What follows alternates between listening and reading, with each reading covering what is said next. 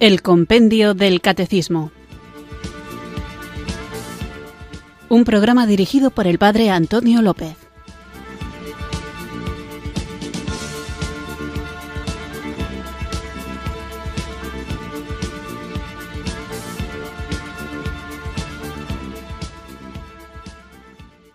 Muy buenas tardes, queridos oyentes de Radio María. Recibido un cariñoso saludo quienes sintonizáis una tarde más esta radio que cambia vidas, esta emisora de la Virgen, Radio María, para escuchar el programa El Compendio del Catecismo, nuestro espacio diario de formación católica en el que tratamos de conocer la fe que queremos vivir, compartir y defender hemos iniciado una serie de programas a propósito de las virtudes y después de ver las virtudes humanas hemos tenido dos programas en los que hacíamos una visión así en general de las virtudes teologales y cuál es su significado e importancia, no solamente conocerlas, sino también y sobre todo vivirlas, porque viviendo estas virtudes que Dios nos da y que le tienen a Él como objeto y principio, vamos configurándonos con la personalidad de Cristo.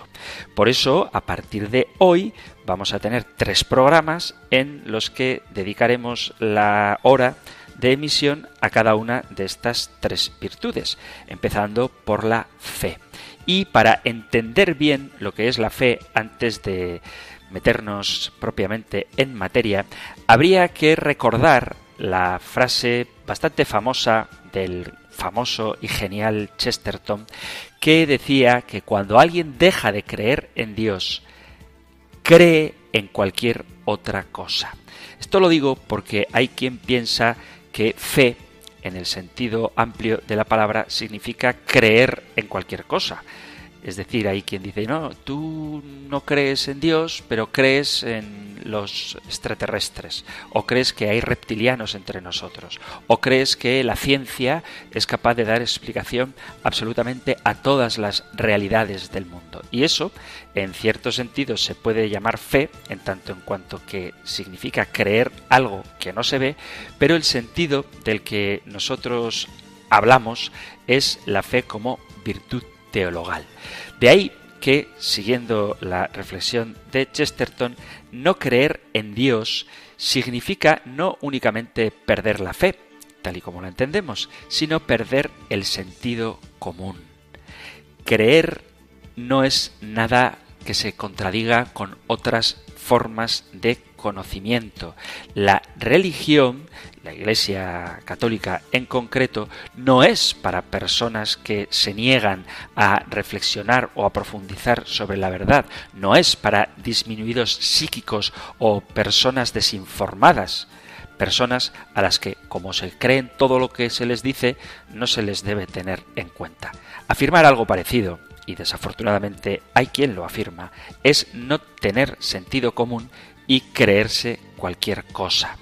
Cuando alguien afirma que la religión es el opio del pueblo, es decir, que es una especie de droga, lo hace no con la intención sana de apuntar una verdad, sino con la perversa intención de sembrar la especie según la cual creer es propio de personas que tienen la mente alienada, entregadas a una droga religiosa, que es esta afirmación que se le atribuye a Karl Marx, a Carlos Marx, de que el ser religioso o la religión es el opio del pueblo. Una frase que mucha gente asume como cierta. Pero es no tener sentido común afirmar esto y creer en cualquier cosa. Hay quien apunta a la falsedad de las religiones y no aporta ninguna prueba más que decir que los religiosos somos analfabetos. Quien dice tal cosa está demostrando su propio analfabetismo religioso y no entiende la profundidad de lo que supone aceptar la verdad de Dios. Ellos dicen que la religión ha crecido por su capacidad para imponerse por la fuerza y que está sembrando, afirmando tal cosa, que no existe una legitimidad por parte de la religión para transmitir su mensaje, sino simplemente unos medios que afectan al corazón de la persona y lo coaccionan. Y afirmar esto es no tener sentido común y creerse cualquier cosa. Hoy en día no tiene ningún sentido para nadie que tenga el deseo de formarse afirmar que la fe es eso, creerse lo que sea. Y quienes opinan esto de la fe son quienes incurren en aquello que están criticando porque ciertamente no reflexionan sobre la grandeza de lo que significa creer. Así que hay que ser honestos, aunque seas ateo, a la hora de comprender, ya no digo aceptar, pero al menos comprender lo que significa la fe. Así que vamos a hablar de ella, de la fe como virtud teologal. Pero antes de iniciar el programa, porque sabemos que lo necesitamos, vamos a comenzar invocando juntos el don del Espíritu Santo. Ven Espíritu, ven Espíritu, ven Espíritu.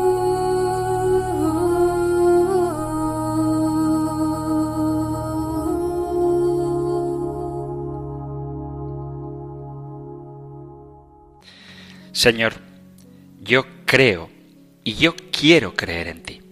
Señor, haz que mi fe sea pura, sin reservas, y que penetre en mi pensamiento, en mi modo de juzgar las cosas divinas y las cosas humanas. Señor, haz que mi fe sea libre, es decir, que cuente con la aportación personal de mi opción, que acepte las renuncias y los riesgos que comporta y que exprese el culmen decisivo de mi personalidad. Creo en ti, Señor. Señor, haz que mi fe sea cierta, cierta por una congruencia exterior de pruebas y por un testimonio interior del Espíritu Santo, cierta por su luz confortadora, por su conclusión pacificadora, por su connaturalidad sosegante. Señor, haz que mi fe sea fuerte, que no tema las contrariedades de los múltiples problemas que llenan nuestra vida crepuscular, que no tema las adversidades de quien la discute, la impugna, la rechaza, la niega, sino que se robustezca en la prueba íntima de tu verdad, se entrene en el roce de la crítica, se corrobore en la afirmación continua, superando las dificultades dialécticas y espirituales entre las cuales se desenvuelve nuestra existencia temporal. Señor, haz que mi fe sea gozosa y dé paz y alegría a mi espíritu, y lo capacite para la oración con Dios y para la conversación con los hombres, de manera que irradie en el coloquio sagrado y profano la bienaventuranza original de su afortunada posesión. Señor, haz que mi fe sea activa y dé a la caridad las razones de su expansión moral, de modo que sea verdadera amistad contigo y sea tuya en las obras, en los sufrimientos, en la espera de la revelación final, que sea una continua búsqueda, un testimonio continuo, una continua esperanza. Señor, haz que mi fe sea humilde y no presuma de fundarse sobre la experiencia de mi pensamiento y de mi sentimiento, sino que se rinda al testimonio del Espíritu Santo y no tenga otra garantía mejor que la docilidad a la autoridad del magisterio de la Santa Iglesia. Ven Espíritu. Ven Espíritu, ven Espíritu.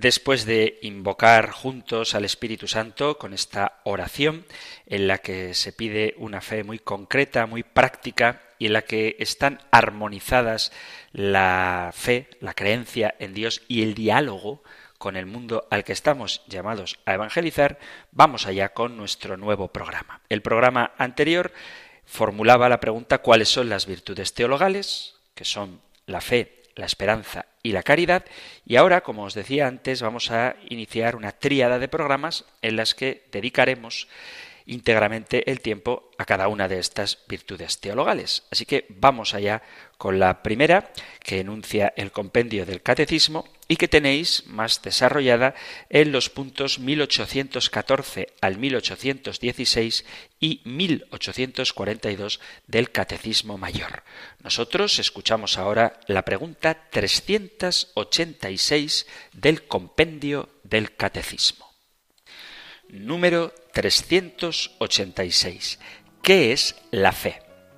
La fe es la virtud teologal por la que creemos en Dios y en todo lo que Él nos ha revelado y que la Iglesia nos propone creer, dado que Dios es la verdad misma.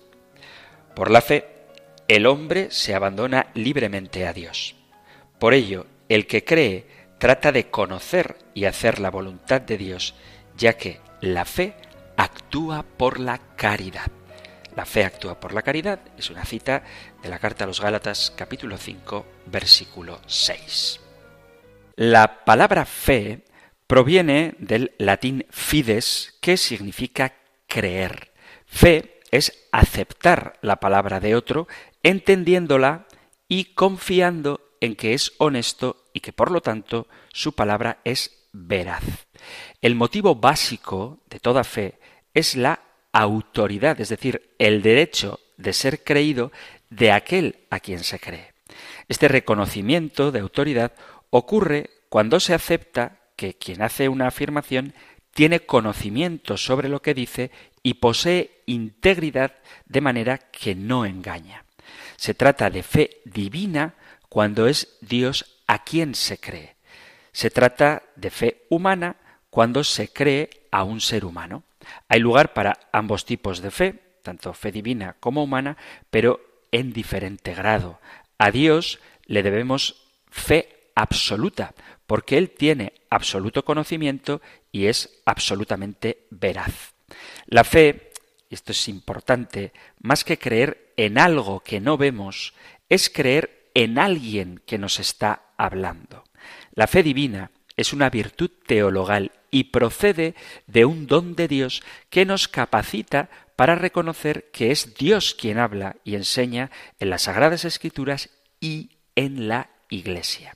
Quien tiene fe sabe que por encima de toda duda y preocupaciones de este mundo, las enseñanzas de la fe son las enseñanzas de Dios y por lo tanto son ciertas y buenas. La fe personal en Jesucristo es la aceptación de su propio testimonio hasta la adhesión y la entrega total a su divina persona. No es simplemente aceptar que Jesús existió, o que viviera entre nosotros históricamente, ni tampoco es una adhesión únicamente en el entendimiento a las verdades que el Evangelio nos propone según la autorizada interpretación del magisterio de la Iglesia, sino que la fe, bien entendida, íntegramente entendida, es algo mucho más existencial y totalizante. El Concilio Vaticano I dice, la Iglesia Católica enseña infaliblemente que la fe es esencialmente un asentimiento sobrenatural del entendimiento a las verdades reveladas por Dios.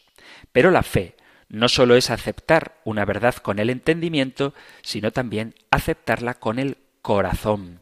Por eso no se puede decir que se cree en que exista vida inteligente en otros planetas en el mismo sentido que decimos que se cree en Dios, porque no afirmamos únicamente la existencia de Dios cuando hablamos de fe, sino que otorgamos a Dios el dominio sobre nuestro corazón. Creemos en Él con toda nuestra existencia. El compromiso de nuestra propia persona con la persona de Cristo en una relación de intimidad que lleva consigo exigencias a las que jamás ninguna ideología será capaz de llevar. Para que se dé fe auténtica y madura, hay que pasar a veces del concepto al calor y a la amistad del compromiso decidido. Por eso, una fe así en Jesucristo es la que nos da fuerza y eficacia para una vida cristiana plenamente renovada. La esencia de la fe es aceptar una verdad por la autoridad de Dios, que es quien la ha revelado. El que para creer que Jesucristo está en la Eucaristía exige una demostración científica no tiene fe en la Eucaristía. Lo único que sí es razonable es y es tarea de los teólogos y también obligación de los cristianos en general, buscar las garantías que nos lleven a aceptar que realmente esa verdad ha sido revelada por Dios. Esos son los motivos de credibilidad. Entre estos está la definición infalible de la Iglesia que me confirma que una verdad determinada está realmente revelada por Dios. Cuando la Iglesia, ya sea por definición dogmática, ya sea por su magisterio ordinario y universal, propone a los fieles alguna verdad para ser creída como revelada por Dios, no puede fallar en virtud de la asistencia especial del Espíritu Santo que no puede permitir que la Iglesia entera yerre en alguna doctrina relativa a la fe o a las costumbres. La fe sobrenatural me da la suprema de las certezas, pues no me fío de la aptitud natural del entendimiento humano para conocer la verdad, ni de la veracidad del hombre, sino de la ciencia de Dios y de la veracidad de Dios. Porque creo en Cristo Jesús, me fío de su palabra, acepto a Cristo como norma suprema y todo lo valoro como lo valora Él. Los hechos, la forma de vivir, son la expresión del nivel de fe de una persona. Hay gente, esto me, hace mucha gracia porque lo he oído varias veces, que dice que yo no voy a misa ni nada, ni tampoco a la iglesia, no solo a misa, sino a la iglesia, pero tengo mucha fe. Pero es que, ¿cómo se mide la fe?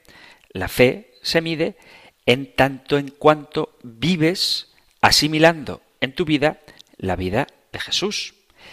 Tú no puedes decir que aceptas el mensaje cristiano, digamos el programa de vida cristiana, si no es mediante el lenguaje de los hechos, mediante las obras. Ya hablaremos en su momento de la relación de la fe y las obras. Pero creo que es evidente que, como dice el refrán, obras son amores y no buenas razones. No basta decir que tienes fe, sino que, como dice el apóstol Santiago en su carta, por las obras te probaré mi fe.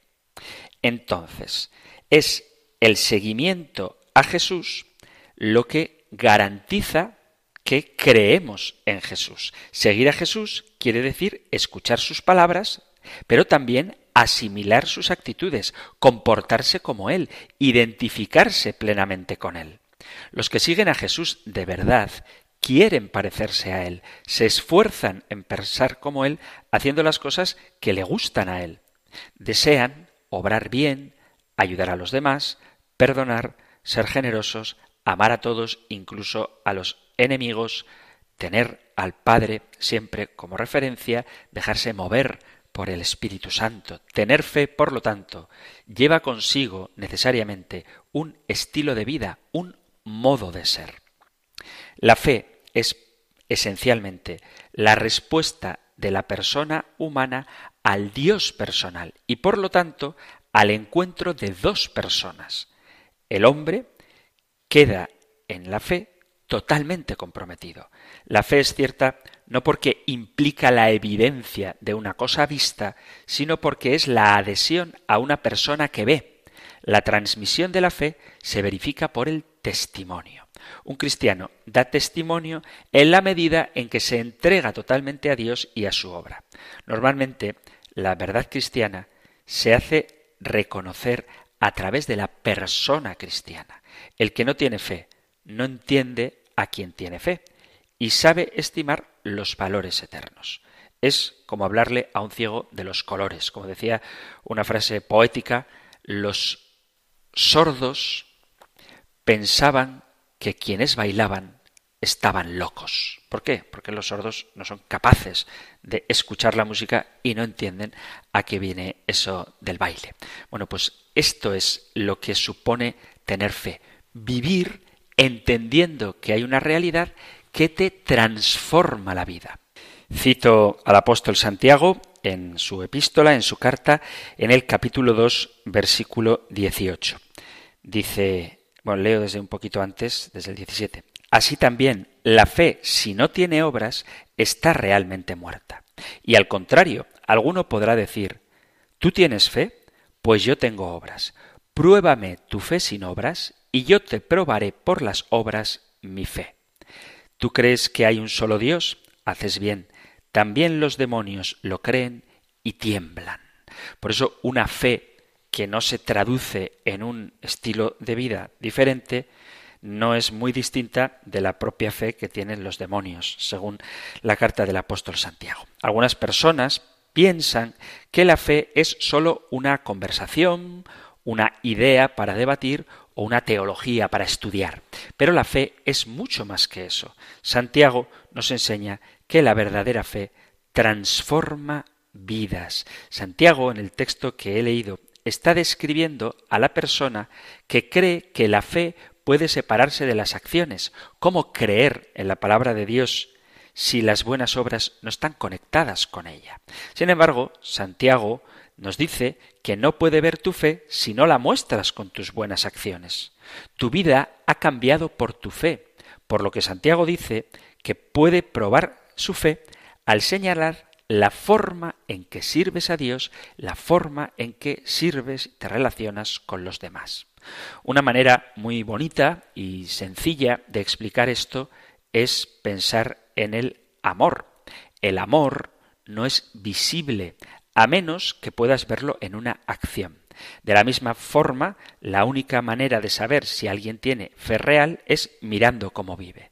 Si afirma ser cristiano, entonces yo tengo derecho a pedirte que lo pruebes a través de tus acciones. El punto es que alguien tan grande como Dios no puede entrar en tu vida sin cambiarte visiblemente. Dice la segunda carta a los Corintios en el capítulo quinto, versículo 17, que todo el que pertenece a Cristo se ha convertido en una persona nueva. Lo antiguo ha pasado, lo nuevo ha comenzado. Por eso hay que reflexionar a nivel de fe no tanto cuántas verdades creo, sino cómo esas verdades que creo están transformándome. A la hora de evangelizar, a la hora de testimoniar la fe, por supuesto que son importantes los argumentos ideales o ideológicos, filosóficos, teológicos, faltaría más, son muy importantes. Pero según lo que dice Santiago, cómo muestras a los demás tu fe.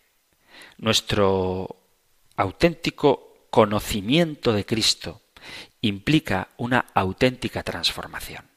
Porque si Dios es tan grande como creemos, si Dios es tan amoroso como creemos, si Dios es tan misericordioso como creemos, si Dios es tan poderoso como creemos, ¿de qué manera podríamos vivir eso que creemos sino confiando en su misericordia, dejándonos contagiar por ella, esperando incluso lo imposible de su poder. Creer significa aceptar el testimonio de Dios. Creer no significa simplemente asimilar intelectualmente que Dios está ahí, que existe, sino que está ahí, que se nos ha revelado, que se nos comunica, que nos manda un camino, una vía nueva de existir y que con la asistencia del Espíritu Santo nos capacita para, vuelvo a insistir en esta idea, configurarnos según la persona de Cristo. El apóstol Santiago nos enseña que Dios nos transforma a través de nuestra fe para que nuestras actitudes y acciones se conviertan en evidencia de nuestra confianza en Dios. Dice la carta a los Efesios en el capítulo 2, versículo 10. En efecto, hechura suya somos, creados en Cristo Jesús, en orden a las buenas obras que de antemano dispuso Dios que practicáramos. Alguien que tiene fe teologal, alguien que cree en Dios, se vuelve una persona diferente. Si alguien decide aceptar a Jesús como el Señor, eso marca un antes y un después en su vida. Nada, absolutamente nada, volverá a ser como lo era antes. Dios cambia a las personas. Es el único que lo puede hacer. Cuando tomas esta opción de vida, dejas de hacer las cosas que hacías antes sin darte cuenta del cambio. Hay cosas que dejan de interesarte o llamarte la atención, a veces sin esfuerzo, o sin estar consciente de que te están cambiando los gustos. El Señor te despoja de las cosas viejas y comienzan a crecer en ti cosas nuevas. Y estos cambios radicales suceden cuando la fe traspasa la frontera de lo meramente intelectual y se convierte en algo vital. Dice la carta a los romanos en el capítulo 10, versículo 8. Si confiesas con tu boca que Jesús es el Señor y crees en tu corazón que Dios lo levantó de entre los muertos, serás salvo. Creer de corazón es hacerlo por fe. Debes estar convencido de que Dios existe, primero, y que puede cambiar tu vida. La fe es la que provoca que Él se presente en tu vida y cambie tu interior a través del Espíritu Santo. La vida de un cristiano se basa en creer en alguien que ciertamente no has visto con los ojos sensibles, pero que tienes la firme convicción de que está a tu lado, por eso dice San Juan, el Evangelio de San Juan, dice Jesús, bienaventurados los que creen sin ver, porque la fe es la que provoca que descubras la presencia de Dios en tu vida. Es la que te hace aceptar los milagros, te hace creer en Dios, creer en su palabra y creer en todo lo que Él puede hacer en tu vida. Todos los que han creído en Dios están llamados a vivir por la fe, por la fe das ese paso del cual no estás quizá muy seguro, pero confías en aquel de quien te has fiado.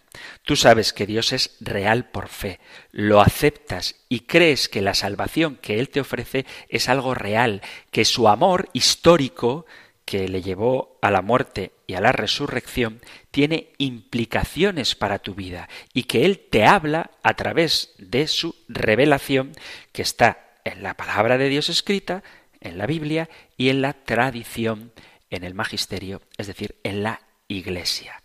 La Sagrada Escritura nos cuenta en el capítulo 15 del Evangelio de San Mateo cómo una mujer cananea buscó a Jesús para que sanara a su hija que estaba endemoniada. Y Jesús ve en ella mucha fe, a pesar de que no era judía, y por eso el Señor libera a su hija la hija de la mujer encontró la libertad, la libertad del demonio, gracias a Jesús. Dice Jesús, mujer, qué grande es tu fe, que se haga según quieres. Y la hija fue sanada en aquella hora. No importa la edad que tengas o lo anclado que estés en una vida alejada de Dios, porque Jesús puede sanarte siempre. Tú puedes encontrar la libertad en Jesús. Solo debes tener fe en que Dios puede hacer posible ese cambio, ese milagro en tu vida. Puedes tener problemas grandes, angustias o tormentos de cualquier tipo, como esta mujer cananea del Evangelio de San Mateo.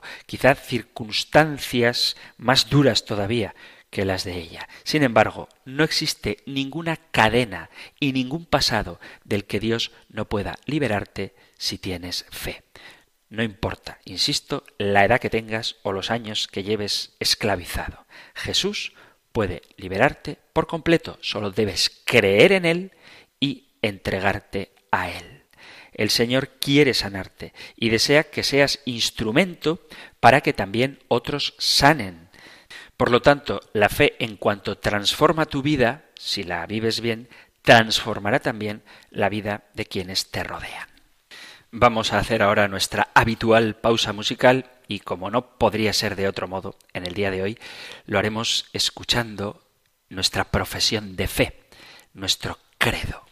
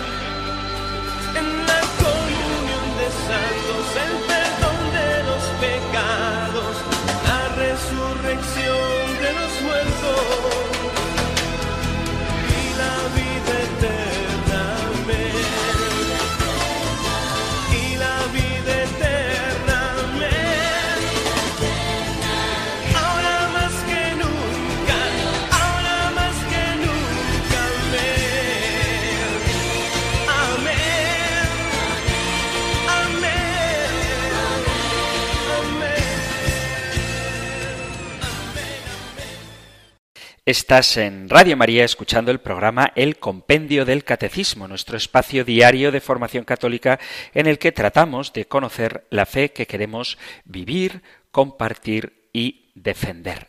Acabamos de escuchar esta versión tan animada del credo, de la fe de la Iglesia, porque estamos tratando precisamente la pregunta 386 que plantea ¿Qué es la fe? Después de haber visto que la fe no consiste solo en creer intelectualmente algo, sino sobre todo en creer a alguien y dejar que nuestra vida se transforme en eso que creemos cuando ese alguien es Dios que se nos ha revelado, vamos a continuar ahora hablando de qué es lo que nos dice la Biblia sobre la fe. En su sentido bíblico, la fe puede describirse como la plena adhesión del intelecto y de la voluntad a la palabra de Dios. Las dos facetas del verdadero creyente serían la confianza en la persona que revela y la adhesión del intelecto a sus signos o palabras. En la literatura sapiencial, la Sagrada Escritura, la fe aparece como algo necesario e indispensable. La verdadera sabiduría incluye la fe. Las facultades intelectuales del hombre están encauzadas en la búsqueda de Dios. En los Evangelios, la fe se desenvuelve con la revelación del reino de Dios, cuyo fundamento es Jesús mismo. Este, Jesús, revela la doctrina de su reino enseñando como quien tiene autoridad, según dice el Evangelio de San Mateo, capítulo 7, versículo 7. Y sus milagros confirman esta autoridad. Sin embargo, Cristo deja claro que hace falta la gracia del Padre para tener esta fe en Él. Dice Jesús en el Evangelio de San Mateo, capítulo 11, versículo 25, yo te bendigo, Padre, Señor del cielo y de la tierra, porque has ocultado estas cosas a sabios y entendidos y se las has revelado a los pequeños. Por lo tanto, creer en Cristo es algo que es el Padre quien lo da. Esa gracia y correspondencia de la fe en Jesús como Mesías se refleja perfectamente en la confesión de Pedro, cuando dice tú eres el Mesías, y Jesús le responde, ese no te lo ha revelado ni la carne ni la sangre, sino mi Padre. Evangelio de San Mateo, capítulo 16, versículos a partir del 16. La fe del centurión es considerada por el mismo Jesús como maravillosa. Así lo podéis leer en el capítulo 8, versículo 10 del Evangelio de San Mateo, precisamente porque el centurión sabía lo que era la autoridad del que revela y sólo tuvo que oír la palabra de autoridad para creer firmemente el resultado. Di una sola palabra y mi siervo quedará sano. El modelo de la fe es la Virgen María. Ella cree enseguida y deja obrar a Dios según su palabra. Isabel dirá, Dichosa la que ha creído en la palabra del Señor. Capítulo 1 del Evangelio de Lucas, versículo 45. Si la encarnación fue el comienzo, el hecho central y la raíz de la fe evangélica es la resurrección de Cristo que inspirará toda la presentación de Jesús en los otros escritos del Nuevo Testamento, tanto en los Hechos de los Apóstoles como en las cartas y el Apocalipsis. El libro de los Hechos proclama aquella realidad de Cristo resucitado, tanto con obras como con palabras. En el discurso de Pedro se manifiesta ese valor testimonial de la fe. Dice Hechos de los Apóstoles capítulo 5 versículo 32. Nosotros somos testigos de estas cosas con el Espíritu Santo que Dios ha dado a los que le son dóciles. En repetidas ocasiones los apóstoles aparecen como mártires, es decir, testigos apoyados en la verdad de Cristo y de su Espíritu. La fe que proponen a judíos y gentiles se confirma con signos y milagros, entre los cuales se nota en primer plano la curación de un cojo por Pedro, cuando le dice, capítulo 3 de los Hechos de los Apóstoles, en nombre de Jesús de Nazaret. La fe en Jesús lleva a una transformación de la vida y a una comunión entre creyentes viviendo juntos y compartiéndolo todo. Así lo relata el capítulo 2 de los Hechos de los Apóstoles en el versículo 44. Su fidelidad se manifiesta en su perseverancia en la enseñanza de los apóstoles, en la comunión, en la fracción del pan y en las oraciones. En la carta a los Hebreos, sobre todo en el capítulo 11, se da lo que podríamos llamar una definición de la fe junto con una exégesis de cómo vivían los protagonistas del Antiguo Testamento la fe. La fe, dice la carta a los Hebreos al inicio del capítulo 11, es garantía de lo que se espera y la prueba de las cosas que no se ven. En griego dice la fe, pistis, es la garantía y utiliza una palabra que es hipóstasis. Literalmente, la palabra hipóstasis, que traduce aquí como garantía, se traduciría mejor como sustancia. En este sentido, la fe es la sustancia, lo que está debajo, lo que subyace a toda nuestra esperanza. Se refiere fundamentalmente a lo que no se posee, pero se espera siendo el principio de nuestra esperanza, nos capacita para saber que el mundo ha sido creado por la palabra de Dios y que Dios remunera a quienes le buscan. Esto lo podéis leer en el capítulo 11 de la carta a los hebreos. También se repite un tema que está presente en todo el Antiguo Testamento, el cual fundamenta la misma justificación del hombre. Sin la fe es imposible agradar a Dios. Os leo estos versículos de la carta a los Hebreos a partir del versículo 3 del capítulo 11. Dice, por la fe sabemos que el universo fue formado por la palabra de Dios, de manera que lo que se ve resultase de lo que no aparece. Por la fe ofreció Abel a Dios un sacrificio más excelente que Caín. Por ella fue declarado justo con la aprobación que dio Dios a sus ofrendas, y por ella, aún muerto, habla todavía. Por la fe Enoch fue trasladado, de modo que no vio la muerte, y no se le halló porque le trasladó Dios. Porque antes de contar su traslado, la Escritura da en su favor testimonio de haber agradado a Dios. Ahora bien, versículo 6, sin fe es imposible agradarle, pues el que se acerca a Dios ha de creer que existe y que recompensa a los que le buscan desde el comienzo del ministerio de Jesús, Él pedirá a los destinatarios de la buena nueva que crean, dice el inicio del Evangelio de San Marcos capítulo 1, en el versículo 15, que Jesús proclamó, El tiempo se ha cumplido y el reino de Dios está cerca. Convertíos y creed en la buena nueva. Y presenta siempre la fe como una condición indispensable para entrar en el reino de los cielos. Ya se trate de una curación corporal, ya se trate de los milagros que realiza, la fe es la que todo esto obtiene. Solo por poneros un ejemplo, cuando Jesús cura al ciego, del Evangelio de San Mateo capítulo 10, en el versículo 52, le dice, vete, tu fe te ha salvado y al instante recobró la vista y le seguía por el camino.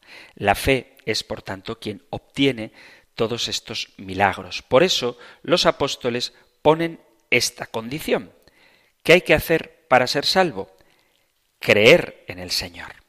Hechos de los Apóstoles, capítulo 16, versículo 31, es la cita que os he dado, y el testimonio, el contexto, perdón, es cuando un carcelero iba a suicidarse porque las cadenas estaban vacías y las puertas de la cárcel abierta, abiertas, Pablo le grita no te hagas ningún mal que estamos todos aquí. El carcelero pidió luz, entró de un salto y tembloroso se arrojó a los pies de Pablo y Silas. Los sacó fuera y les dijo Señores, ¿qué tengo que hacer para salvarme?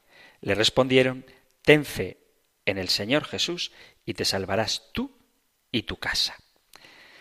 La fe divide a los hombres en función de su destino eterno. Dice el Evangelio de San Marcos capítulo 16 versículo 15, el que crea y se bautice se salvará, el que no crea se condenará. Y también San Juan en su Evangelio nos da una idea similar en el capítulo 17 cuando dice versículo 3, esta es la vida eterna, que te conozcan a ti el único Dios verdadero y al que tú has enviado. Se trata, por lo tanto, de una condición indispensable y radicalmente necesaria para el estado de gracia. Como he dicho antes en el texto de la carta a los Hebreos capítulo 11 versículo 6, sin fe es imposible agradar a Dios. En la enseñanza de San Pablo se ve cómo la justificación nace de la fe y se realiza por medio de la fe y reposa en la fe. La fe es necesaria para la salvación y así lo expresa el magisterio de la Iglesia. El concilio de Trento afirma que la fe es inicio de la salvación humana, fundamento y raíz de toda justificación, sin la cual es imposible agradar a Dios y llegar al consorcio de hijos de Dios. Y el concilio Vaticano I, recogiendo esas mismas palabras, añade, de ahí que nadie obtuvo jamás la justificación sin ella, y nadie alcanzará la salvación eterna si no perseverase en ella hasta el final.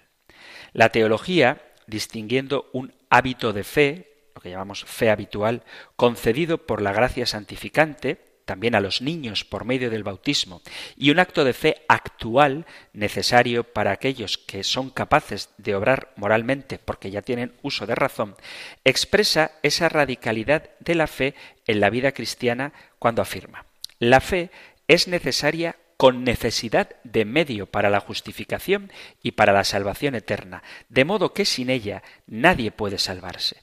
En el caso de todos los hombres en general, incluidos los niños, se trata de una fe habitual, y en el caso de los que tienen uso de razón, de la fe actual.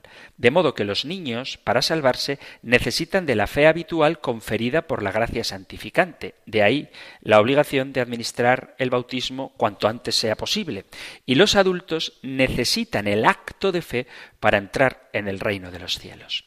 Una dificultad se plantea, sin embargo, con los que ignoran invenciblemente, sin culpa, el Evangelio, porque a ellos no ha llegado la predicación o les ha llegado distorsionada o por otras razones. Esa pregunta que muchas veces se hace, ¿estos necesitan también la fe para salvarse? Respuesta, sí. Ciertamente, lo que ocurre es que no hay que identificar la necesidad de la fe con la necesidad de aceptar explícitamente todo el Evangelio.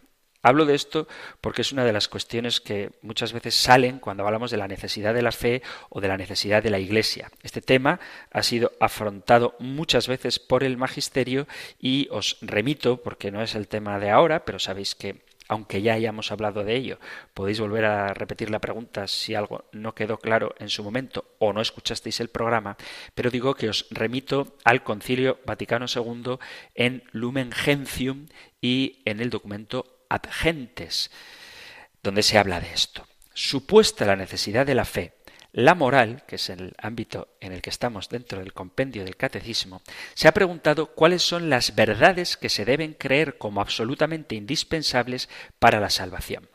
Explícitamente hay que creer por lo menos que Dios existe y que es remunerador. ¿Por qué hay que creer esto? Porque lo dice la palabra de Dios en la carta a los Hebreos capítulo 11 versículo 6.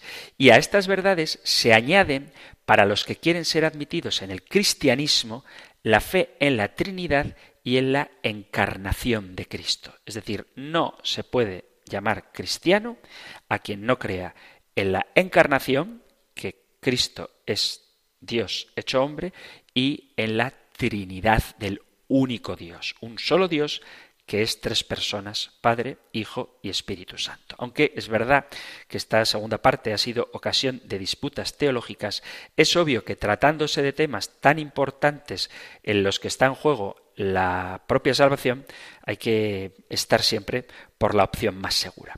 Pero aparte de las verdades mínimas, el cristiano tiene el grave deber de conocer todas las verdades reveladas por Cristo y propuestas por la Iglesia. Esta, desde el principio, procuró expresar en conceptos el contenido de la fe y así surgieron los credos. Se considera deber grave el conocimiento del credo, de los diez mandamientos, de los sacramentos y de la oración dominical del Padre Nuestro, que si os fijáis es precisamente el esquema que tiene el compendio del catecismo. Pero implícitamente además de estos mínimos, se debe creer toda la revelación, es decir, lo que Dios ha manifestado a los hombres y ha sido propuesto por la Iglesia para creerse. Debe creerse con fe divina y católica todas aquellas cosas que se contienen en la palabra de Dios escrita o tradicional y son propuestas por la Iglesia para ser creídas como divinamente reveladas, ora por un juicio, ora por su ordinario y universal magisterio. La fe, además de una actitud personal de entrega a Dios, tiene un contenido objetivo que reúne un conjunto de verdades que el hombre debe aceptar. Es un cuerpo de doctrina, verdades sobrenaturales e incluso naturales que se deben conocer y vivir. Es lógico que el grado de conocimiento venga determinado por la capacidad de cada cristiano, aunque la Iglesia como se ha visto, considera necesario un mínimo de verdades que se deben conocer para poder salvarse. Por eso es tan importante tener una sólida preparación doctrinal, teológica, moral y filosófica según las capacidades, la condición, el talento y la edad de cada uno. Pues bien, el cristiano, una vez aceptado globalmente todo el contenido de la fe, ha de procurar conocer y estudiar a la luz de la razón ilustrada por esta misma fe lo que Dios ha revelado, teniendo en cuenta, vuelvo a insistir, los distintos niveles de cada uno, todos tenemos el deber de adquirir una sólida formación doctrinal y religiosa y de llegar a un conocimiento cada vez más serio y hondo de las verdades de la fe. Por eso es importante formarse. Por eso este programa y otros tantos que aporta Radio María nos ayudan a vivir la fe, porque la fe, además de esa adhesión del corazón a Dios, implica un conocimiento de eso que Dios nos ha revelado, un conocimiento intelectual. Insisto muchas veces en que no hay que quedarse solo en lo intelectual, pero también de vez en cuando hay que hacer hincapié en que no basta solo lo emocional, porque nosotros aceptamos con el corazón una verdad que objetivamente nos ha sido revelada y por tanto, como el hombre íntegro es quien se entrega a Dios todas sus facultades, las afectivas, las volitivas, las emocionales y las intelectuales, tienen que estar entregadas a la vivencia de aquello que Dios nos ha revelado.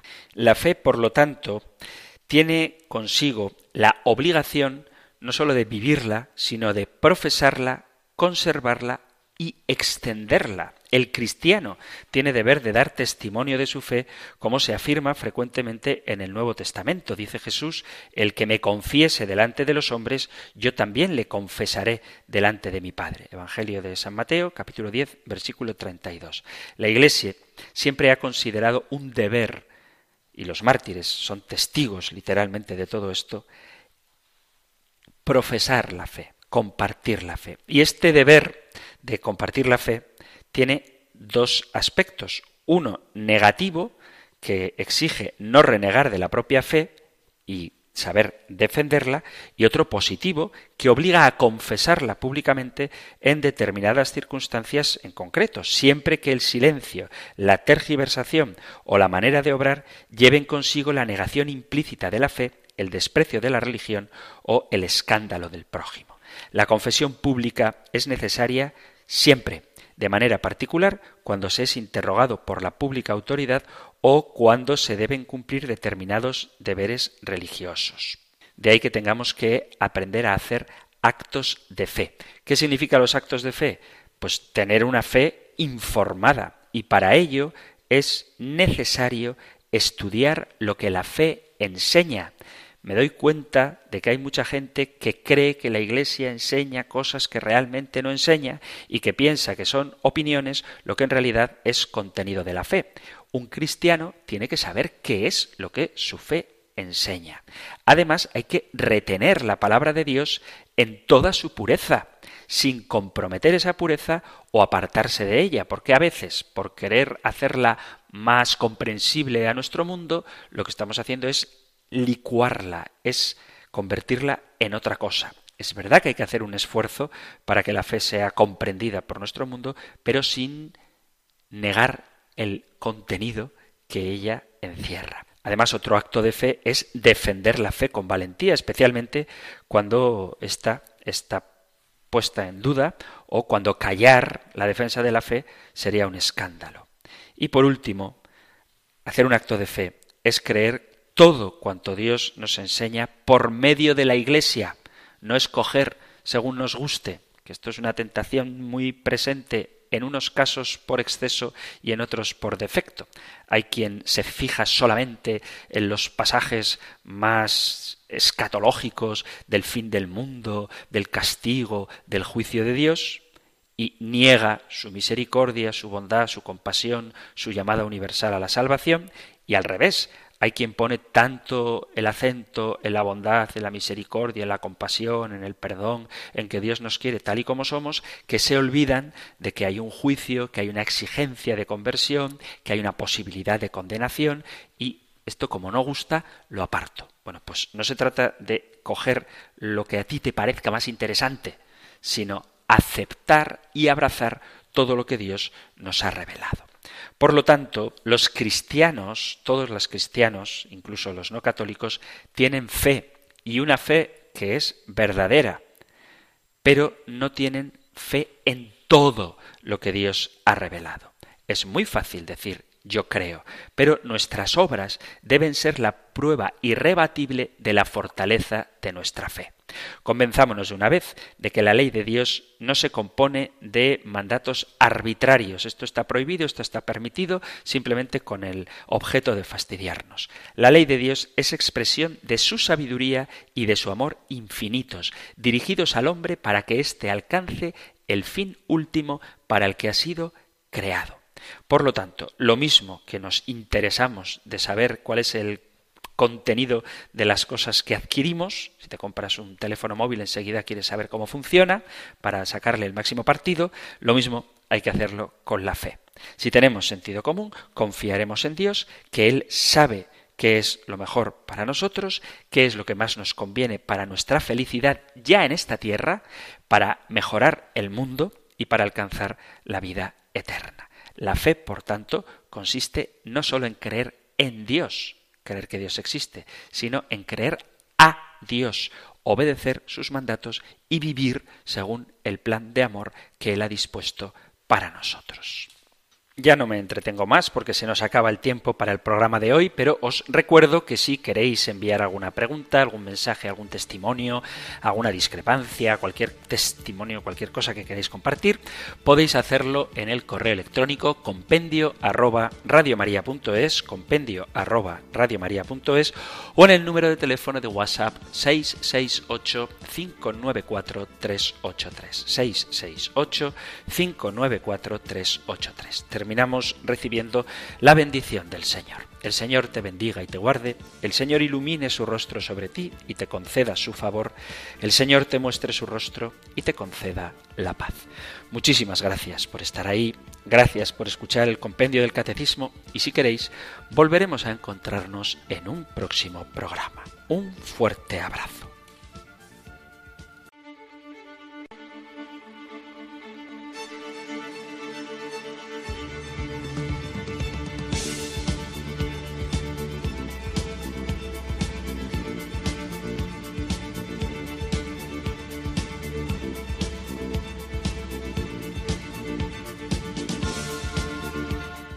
El Compendio del Catecismo. Un programa dirigido por el Padre Antonio López.